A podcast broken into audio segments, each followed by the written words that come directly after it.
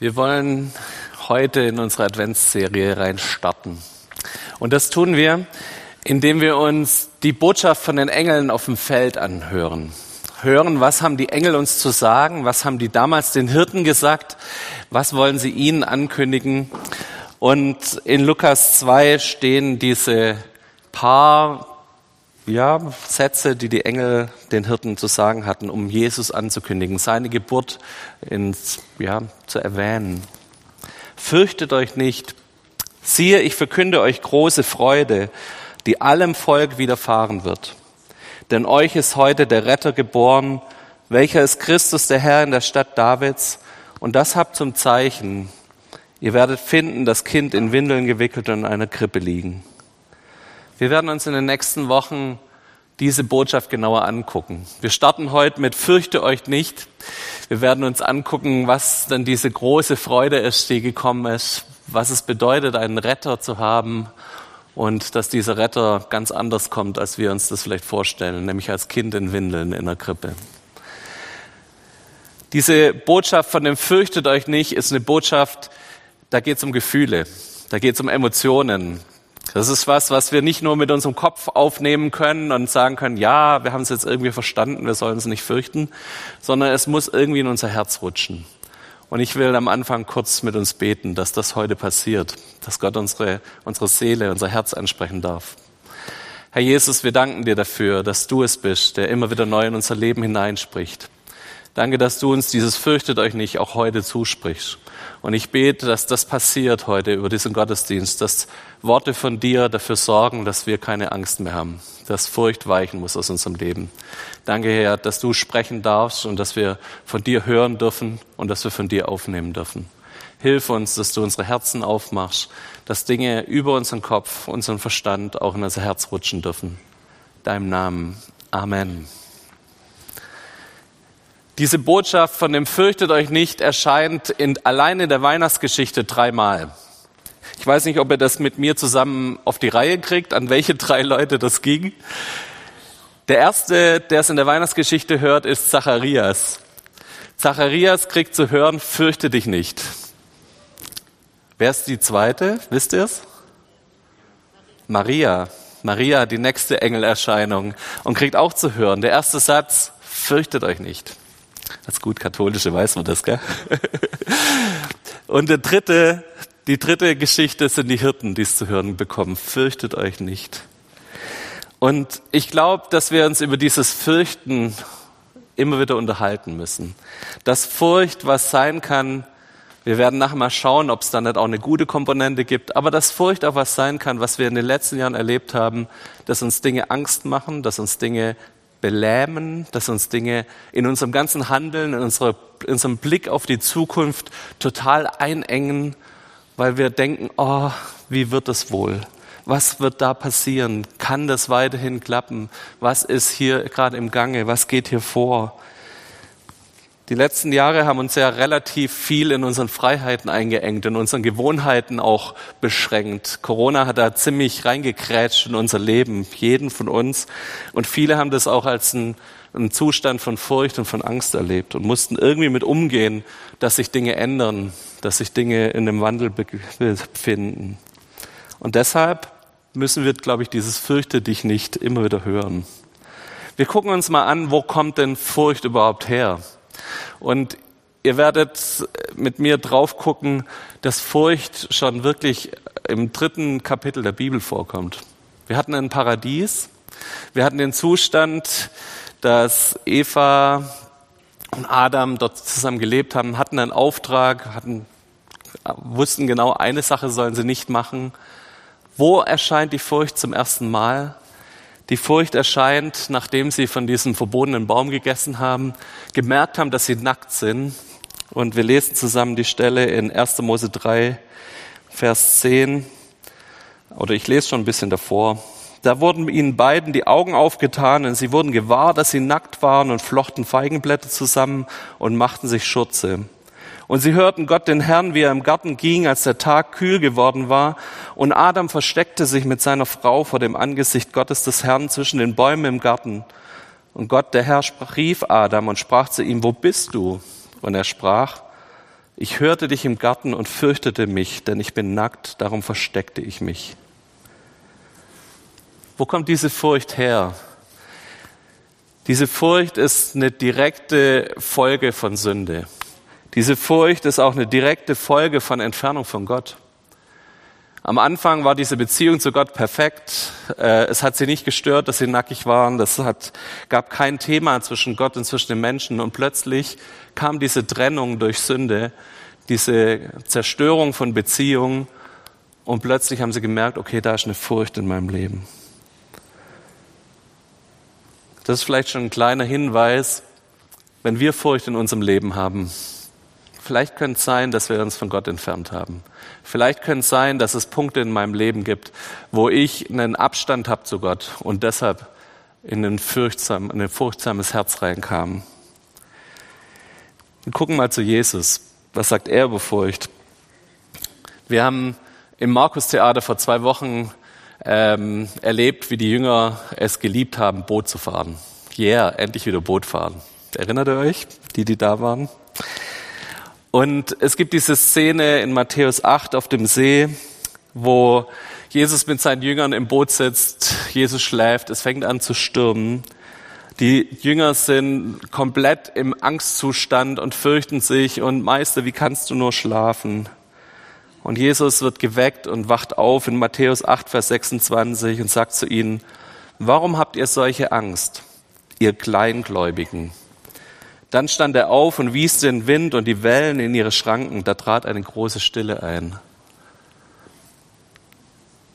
Matthäus äh, beschreibt es so und sagt, hey, die Jünger waren in Angst wegen dem Kleinglaube. Die hatten Furcht wegen dem Kleinglaube, weil sie nicht geglaubt haben, weil sie nicht geglaubt haben, dass Jesus alles im Griff hat.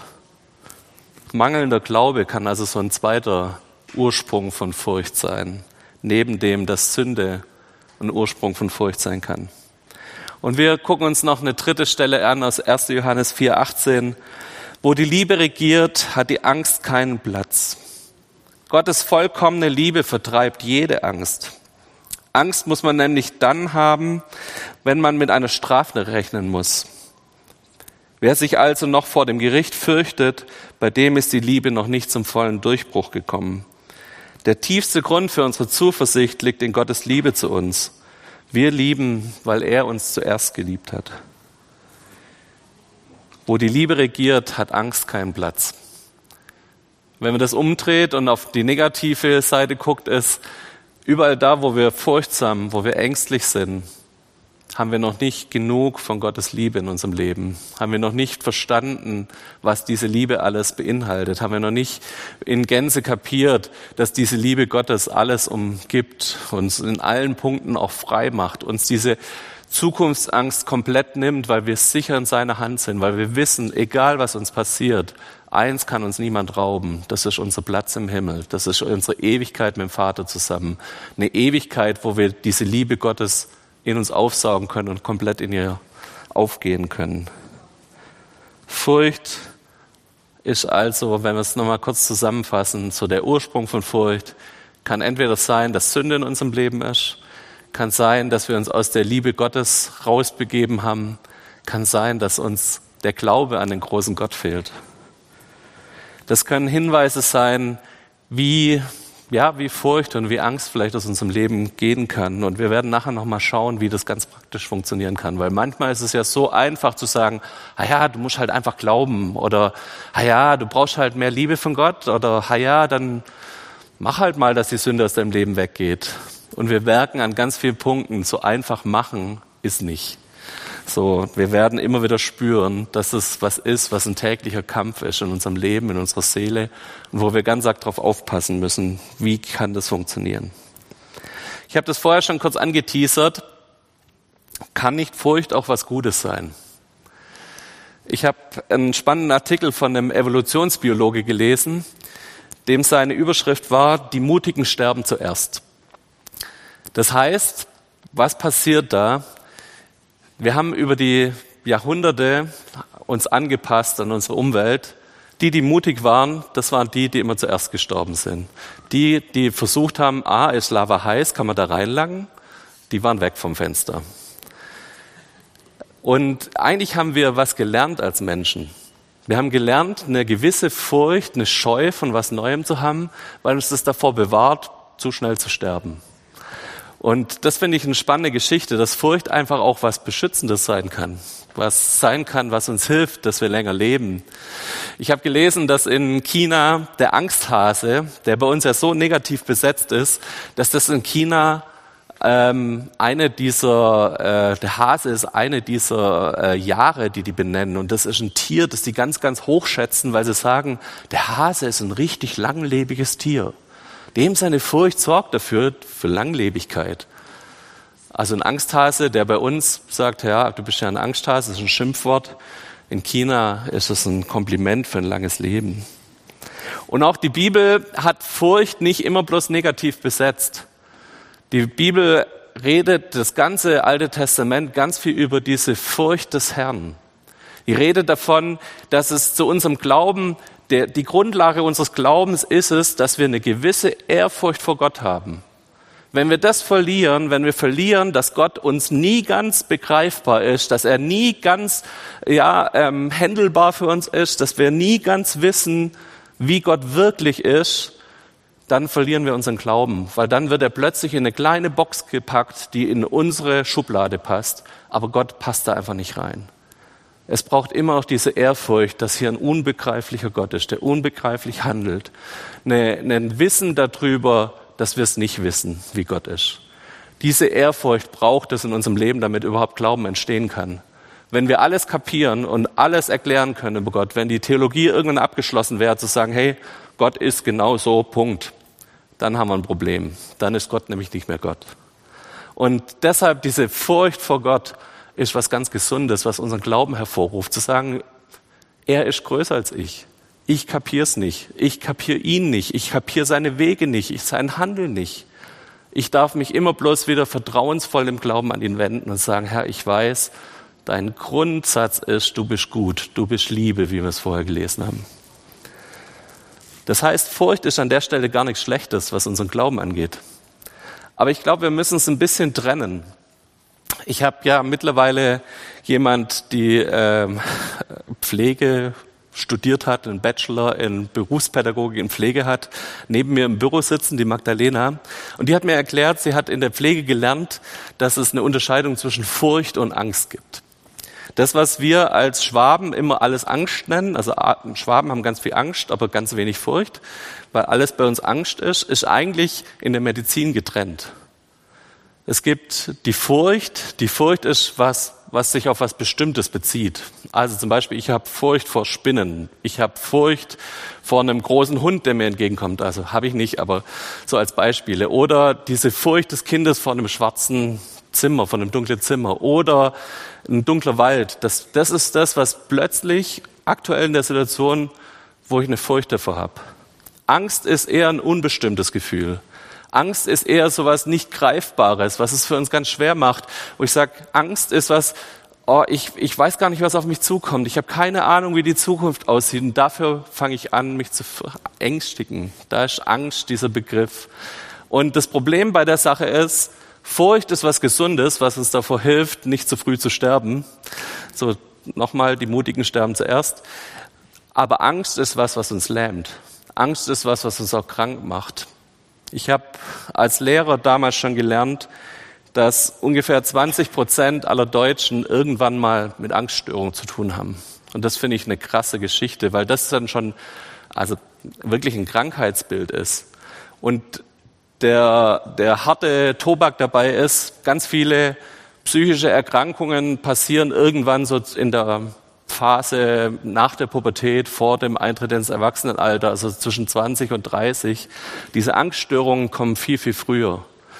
Angststörungen sind was, was im Durchschnitt in Deutschland einen Elfjährigen betrifft. Ich habe als Lehrer ganz viel erlebt, dass Kinder in einem Alter mit neun oder zehn Jahren Schulangst entwickelt haben, dass sie Angst vor Mobbing in Klassen entwickelt haben, dass sie Prüfungsängste entwickelt haben, dass sie richtige Blackouts in Klassenarbeiten hatten ähm, und sich das so weit gesteigert hat, dass äh, ja, Schüler an Prüfungstagen gar nicht mehr in die Schule kommen konnten, weil sie morgen schon aufgewacht haben, sind mit Kopfschmerzen, mit Lähmungserscheinungen. Ich hatte einen Schüler, der konnte seine Hand nicht mehr bewegen an Tagen, wo er eine Mathe-Klassenarbeit hätte schreiben sollen. Ich will damit sagen, diese Angstgeschichten, das ist was, was, wenn wir allein uns angucken, höchstwahrscheinlich jeder fünfte von uns hat schon mal eine Erfahrung gemacht mit einer Angststörung. Und das ist richtig eine, eine krasse Sache, wo wir merken, das tut uns immer wieder in unserer Seele weh. Das tut uns richtig lähmen. Das tut uns sämtliche Zukunfts, ja, Zukunftsaussichten kann uns das kaputt machen, weil wir immer denken, nee, das Schlimmste wird passieren. Und eine Angst kann uns richtig in unsere Seele zusammendrücken. Und an der Stelle ist, glaube ich, dieses fürchtet euch nicht. Auch wenn der Begriff nicht so klar ist, das Hebräische und auch das Griechische wechselt mit diesen Begriffen Angst und Furcht immer wieder hin und her. Also zum Beispiel in dieser Matthäus 8, 26 Stelle, diese Sturmstillung, das sind beide Begriffe im griechischen Urtext gleichzeitig benutzt, Angst und Furcht. Das heißt, ähnlich wie wir Schwaben, die vor allem Angst haben und wenig Furcht haben, wir vertauschen diese Begriffe und die sind nicht so klar geklärt und definiert. Aber deshalb dürfen wir das auch annehmen. An der Stelle, wo es um die Engel jetzt geht, ist es wahrscheinlich wirklich die Furcht gemeint. So, da ist plötzlich ein hellstrahlender Engel. Ich fürchte mich jetzt in der Situation. Aber wir sehen auch, dass unterschiedlich die Leute damit umgehen. Der Zacharias ist danach erstmal äh, stumm und kann nicht mehr reden, während andere sehr aktiv werden. Die Hirten, die machen sich danach auf, lassen alles stehen und liegen, die werden aktiv, die sind nicht gelähmt vor Angst nach dieser Engelsbegegnung, sondern da bewegt sich was. Die Maria, die in einen Lobgesang ausbricht nach dieser Engelsgeschichte, die wird sehr, sehr aktiv. Bei der ist es wahrscheinlich auch eher kurzfristig Furcht und keine langfristige Angst. Aber trotzdem ist, glaube ich, das ein Punkt, wo Gott zu uns sprechen will und sagen will, hey, schaut mal, hier, da will ich in euer Leben reinsprechen. Ich will euch helfen. Ihr müsst keine Angst haben. Lasst uns angucken, wie Jesus uns helfen will, Angst zu bekämpfen. Ich glaube, dass Gott uns wirklich dieses fürchtet euch nicht immer wieder zuspricht. Auch aus diesem Blickpunkt heraus, dass wir wissen, dass Furcht was ist, was aus einer Trennung zu Gott entsteht.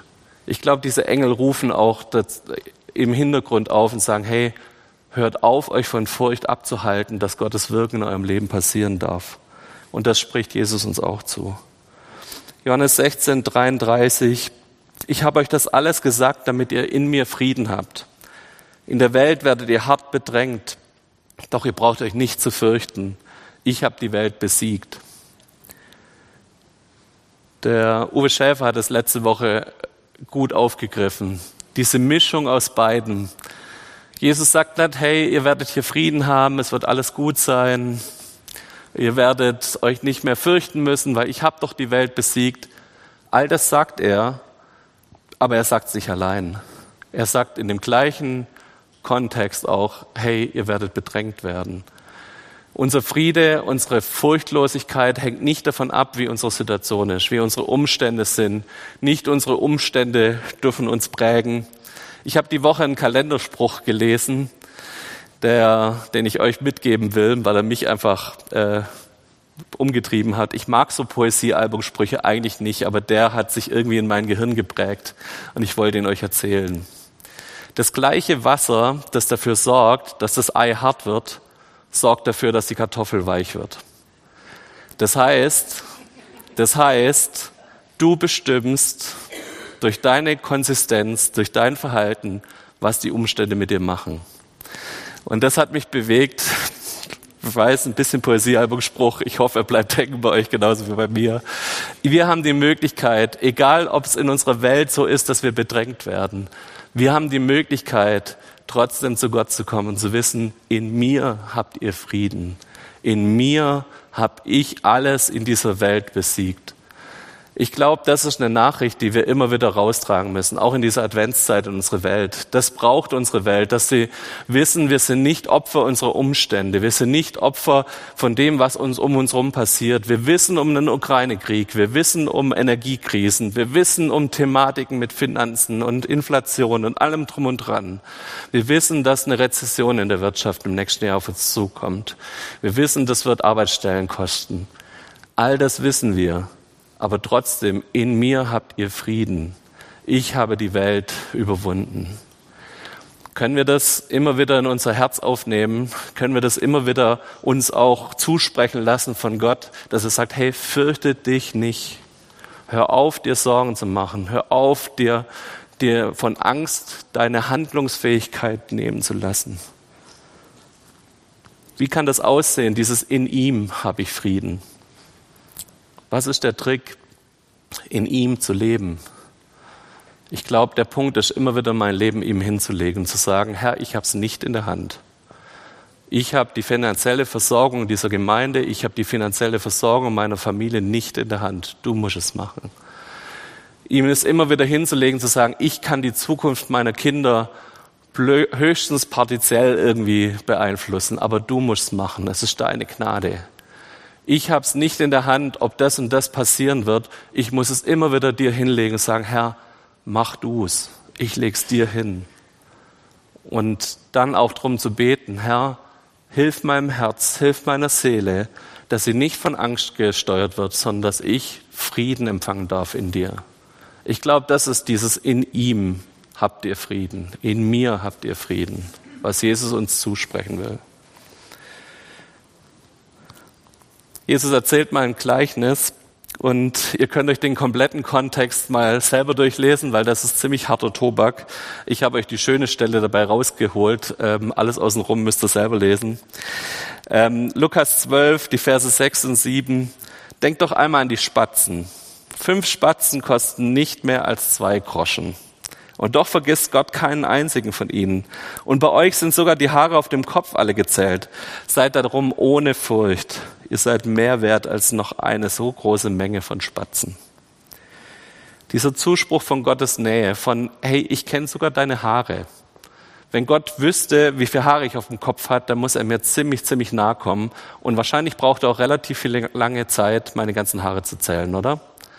Das ist ein Zuspruch von Gottes Nähe. Er ist da, er kennt dich, er weiß um dich, er wertschätzt dich. Er ist derjenige, der dir sagt, du hast doch viel, viel mehr Wert als so ein paar Spatzen. Kannst du diesem Gott vertrauen, dass er es gut mit dir meint, dass er dich führen wird, dass er dich versorgen wird, dass dir er an diesen Stellen, wo du Sorgen und Nöte hast, dass du sie ihm einfach ablegen darfst und sagst, Herr, ich ehre dich mit Glauben. Ich glaube jetzt einfach mal, auch wenn meine Umstände andere sind, dass du es irgendwie auf die Reihe kriegen wirst. Ich habe keine Ahnung, wie du es machst. Ich habe keine Ahnung, warum du das irgendwie willst, warum du dich um mich kümmerst, aber du wirst es irgendwie schaffen. Ich glaube, diese, diese Antwort auf Gottes Nähe, auf seinen Zuspruch, der ist richtig wichtig. Und er hilft uns, in diese Entspanntheit zu kommen, zu einem Fürchte euch nicht. Ich möchte als letztes was sagen, weil ähm, eine gewisse Angst ansprechen, weil die mich gerade am meisten beschäftigt. Und das ist Zukunftsangst.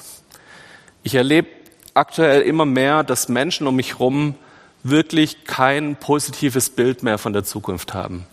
Sie sind der tiefen Überzeugung, es wird alles schlechter, die Werte verfallen, es wird alles schlimmer und irgendwie, ja, alles ist irgendwie in, in einem Wandel, der nach unten geht, eine Abwärtsspirale. Und ich merke immer wieder, dass das mit eine der schlimmsten Ängste ist, die wir in unserem Leben haben können dass alles schlechter wird, dass alles ja, dass wir nicht auf eine gute Zukunft mehr gucken können, dass wir nicht darauf gucken können, dass es da Hoffnung gibt in unserer Zukunft. Das hilft nicht, dass so wie der Uwe es gest, äh, letzte Woche gesagt hat, dass wir Weltenretter sind, dass wir Weltgestalter auch um uns sind. Das hilft nicht, wenn wir in einer, in einer, ja, einer Einstellung leben, es wird alles schlechter. So. Das motiviert mich nicht was zu gestalten, was in die Hand zu nehmen. Im Gegenteil, das lähmt mich. Und ich habe diese Woche in der Zeit einen Artikel gelesen über einen bulgarischen Politforscher, der hat drüber einfach bloß eineinhalb Seiten Artikel geschrieben, wie kommt es, dass politische Extreme gerade in vielen Ländern gewählt werden. Wir gucken nach Italien, wir gucken nach Israel, wir Ungarn. So diese extremen politischen, egal ob das jetzt rechts oder links ist, haben immer dann einen Aufschwung, und das sagt er, hat er forschungsmäßig rausgearbeitet, die haben immer überall da eine Möglichkeit zu landen bei den Wählern, wo der Blick in die Zukunft negativ ist. Überall da, wo Menschen nimmer das Gefühl haben, ja, man kann die Zukunft irgendwie gestalten, da wird irgendwas sich entwickeln. Überall da haben Extremen die Möglichkeit reinzugrätschen. Und das Schlimme ist, dass meistens Extreme nicht dafür sorgen, dass unsere Zukunft besser wird, sondern Extreme sind eigentlich meistens der Niedergang von ganz vielen Dingen in unserer Gesellschaft. Und ich glaube, dass das was ist, wo wir als Christen einen Auftrag haben. Wir haben einen Auftrag, in diese Welt reinzurufen, Jesus kommt und es gibt Hoffnung. Die Zukunft wird richtig, richtig gut, weil sie wird mit Jesus zusammen sein. Wir haben eine Ewigkeitssicht, die nicht dafür sorgt, dass wir sagen, hey, wir ziehen uns in unser Schneckenhaus zurück und warten, dass wir irgendwann in den Himmel dürfen, sondern wir haben eine Ewigkeitssicht als Christen, die uns jetzt den Mut gibt, unsere Welt zu gestalten und zu verändern. Die uns jetzt den Mut gibt, einzustehen für andere Werte, wenn wir sehen, es gibt einen Werteverfall. Die jetzt uns den Mut gibt, uns hinzustellen und zu sagen, guck mal, wenn du Zukunftsangst hast, ich habe das beste Fundament, auf dem man sein Leben aufbauen kann, und das ist Jesus. Das ist eine Beziehung zu ihm. Ich glaube ehrlicherweise, dass wir die Christen als Christen diejenigen sein sollten, die am meisten Zukunftshoffnung in unsere Welt tragen müssten. Wir sind nicht diejenigen, die über Werteverfall äh, uns beklagen sollten und sagen sollen, oh, es wird alles schlimmer und oh, und alles wird unchristlicher und unsere Gesellschaft und die Kirchen und die Landeskirchen und hier und hier und hier. Ich glaube, wir sollten diejenigen sein, die in diese Welt rausgehen und sagen, guck mal, hier ist der Blick auf die Zukunft, hier ist ein Blick auf Hoffnung, hier ist ein Blick auf Gestaltung. Warum können wir das machen? Ich möchte euch zwei letzte Stellen als Ermutigung mit auf den Weg geben. Das eine ist Hebräer 13, die Verse 5 und 6. Denn Gott selbst hat versprochen, ich werde dich nie vergessen und dich niemals im Stich lassen. Das gibt uns Mut und wir können voll Zuversicht sagen, der Herr ist mein Helfer, deshalb fürchte ich mich nicht. Was kann ein Mensch mir anhaben? Und eine zweite Stelle, die ganz berühmt ist, Römer 8, Vers 15. Denn den Geist, den ihr empfangen habt, macht euch nicht zu Sklaven, so dass ihr von neuem Angst und in Furcht leben müsst. Er hat euch zu Söhnen und Töchtern gemacht. Durch ihn rufen wir, wenn wir beten, aber Vater. Lass uns das vielleicht mitnehmen für heute. Dieses, wir haben einen Gott, der uns aufruft dazu, ihn mit einem Kosenamen zu nennen. Dieses Abba. Das ist so was wie Papa oder Dad oder wie auch immer ihr eure, euren Vater liebevoll genannt habt. Und falls du merkst, da gibt's Zukunftsangst in dir, da gibt's Dinge, wo dir den Blick auf eine positive Zukunft verbauen wollen. Ich glaube, da will Gott dir zusprechen, sagen, hey, komm wieder in meine Nähe. Komm wieder in dieses Vaterherz Gottes. Komm wieder dahin, dass du deinen Kleinglauben wirklich ablegen darfst, dass du sagen darfst, hey, alles, was dafür sorgt, dass ich nicht glaube, dass Gott die Zukunft gestalten kann, ich leg's ab. Alles, was, wo Sünde in mein Leben kam, was für eine Entfernung gesorgt hat, was mich weggebracht hat von Gott, all diese Punkte, ich lege sie Gott hin und ich will wieder in diese Nähe Gottes kommen. Überall da, wo ich die Liebe Gottes nicht mehr über meiner Zukunft, über meinem Leben spüre, da gehe ich wieder hin und sage, Herr, ich brauche wieder neu ich merke, da ist mein Herz ungesättigt. Ich brauche da wieder eine Begegnung mit der Liebe Gottes. Ich möchte euch diese drei Sachen mit ans Herz legen.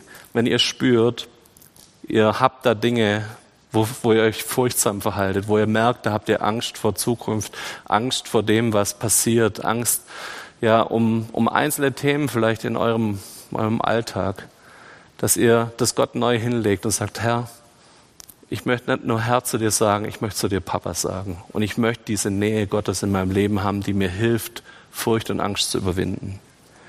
Ich würde gerne mit euch beten und ich lade euch ein, dass ihr mit mir aufsteht und das Gott hinlegt.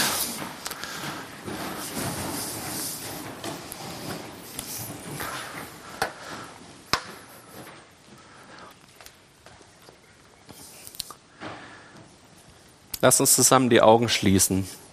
Ich habe ganz am Anfang gesagt, das ist heute keine Predigt, die nur unseren Verstand erreichen muss. und darf, sondern das ist was, was in unsere Seele rutschen darf. Dieses fürchte dich nicht, hab keine Angst. Das darf was sein, was unser Herz berührt, was unsere Seele berührt. Und vielleicht kannst du Gott ja, in einem stillen Gebet dein Herz hinlegen, ihm zeigen, wo sind die furchtsamen Stellen, wo sind die Stellen, wo es dir ein Glaube fehlt, wo es dir ein Liebe fehlt, wo, es dir, wo du merkst, dass du dich von Gott entfernt hast. Lasst uns einfach eine Minute leise sein und das Gott hinlegen. Und ich möchte euch danach dann noch segnen. Herr Jesus, diese Welt braucht Christen, die Mut haben, die Zukunftshoffnung verbreiten, die anderen Menschen zeigen, wo es Halt gibt und wo es ein Fundament gibt, das auch in allen Stürmen und in allem Unruhe einfach, ja, ein gutes Leben gibt, Herr. Herr, ich bete, dass wir das sein können, dass wir Menschen sein können, die unsere Welt mitgestalten, die Hoffnung verbreiten, die Zukunftsaussichten verbreiten, Herr. Und Herr, das geht nur, wenn unsere Seele selber gesättigt ist. Wenn wir nicht angstgesteuert sind, sondern wenn wir merken, du gibst uns Mut, der direkt aus dem Himmel kommt. Du gibst uns den Mut, ja, an den Stellen, wo, wo Angst uns lähmen will, wieder in, in eine Bewegung zu kommen, in, eine, in einen machenden Tun zu kommen, Herr. Herr Jesus, ich bete, dass du es bist, der Dinge, die wir im Verstand kapiert haben, uns ins Herz fallen lässt, Herr. Herr, da wo wir, wo wir ängstliche Themen um uns herum haben, da beten wir dich, dass du ja die nächsten Wochen immer wieder deine Liebe zeigst, uns immer wieder deine Nähe schenkst, uns immer wieder zeigst, dass du ein guter Versorger bist, dass du uns durchträgst, dass du unser Helfer sein willst, wie es in der Hebräerstelle stand, Herr. Herr Jesus, das ist so ein Riesending, dass du als großer Gott dich runterneigst und sagst, ich will euer Helfer sein. Herr, wir danken dir dafür, dass wir das erleben dürfen und dass du es bist, der als allmächtiger Schöpfer uns immer wieder dient in unserem privaten Leben, Herr. In dem, was wir tun, in dem, was wir machen. So seid gesegnet mit göttlichem Mut. Seid gesegnet, dass da, wo Angst in eurem Leben ist, dass es bei Gott immer wieder neu ablegen dürft und ihr die Erfahrung machen dürft, dass Gottes Gottes Liebe trägt, dass sein, das Glaube an ihn trägt. Danke, Jesus, dass du es bist, der uns über diese Adventszeit ja, sich, sich ja, zeigen will, der kommen will in unser Leben hinein, der, der auch erfahrbar sein will. Und ich bete, dass das passiert. Wir ehren dich über das, was du bis hierher getan hast in unserem Leben. Und wenn wir zurückschauen, sehen wir so viele Stellen, wo wir dir vertrauen durften. Und ich bete, dass dieses Vertrauen uns einen hoffnungsvollen Blick in die Zukunft schenkt. Seid gesegnet mit seiner Nähe, mit seinem, seiner Liebe, seinem ja, Durchtragen für die nächsten Wochen. Amen.